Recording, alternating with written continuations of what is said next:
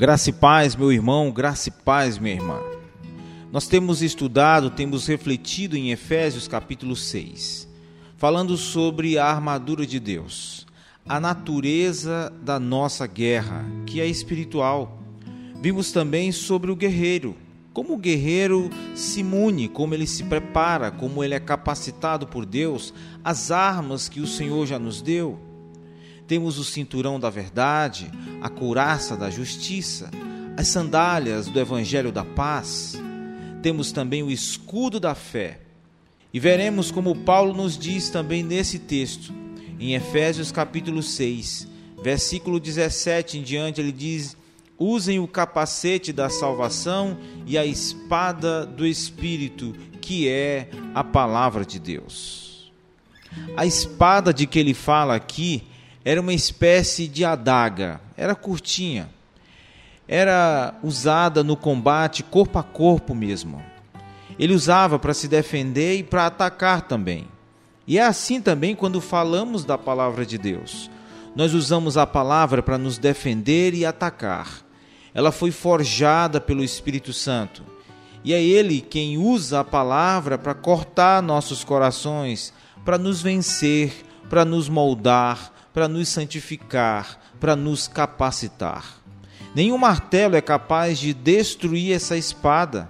Ela permanece para sempre.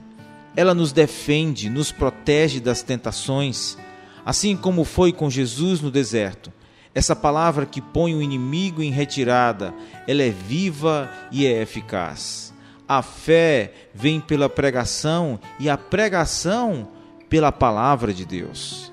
Essa armadura não é poderosa só pelas armas que tem, essa armadura não é poderosa somente pelas armas que tem, mas elas nos apontam para alguém maior. Elas nos apontam para Cristo, nosso general vitorioso, o príncipe do exército do Senhor. O próprio Deus vestiu a armadura para salvar o seu povo incapaz de vencer com suas próprias forças.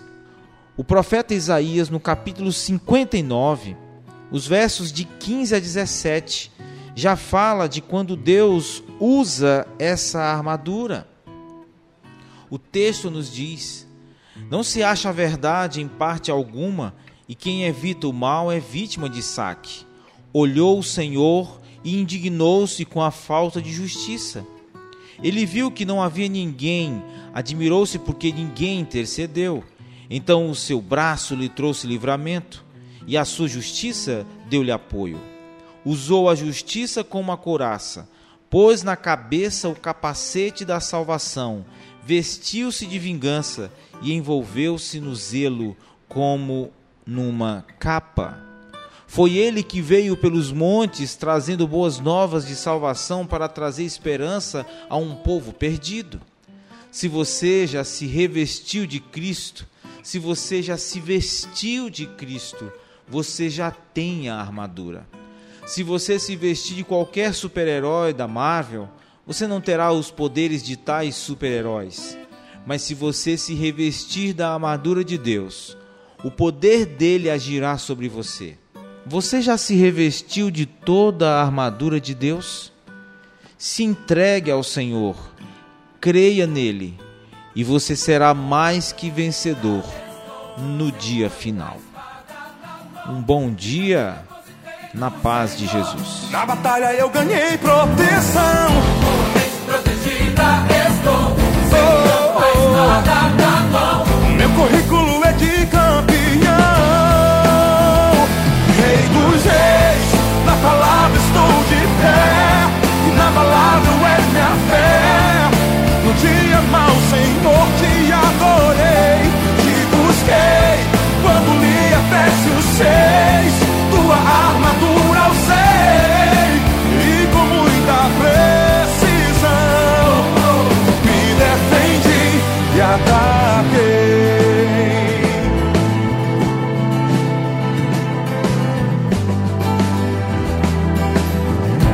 Com a mente protegida estou. Segurando a espada na mão, minha fé depositei no Senhor.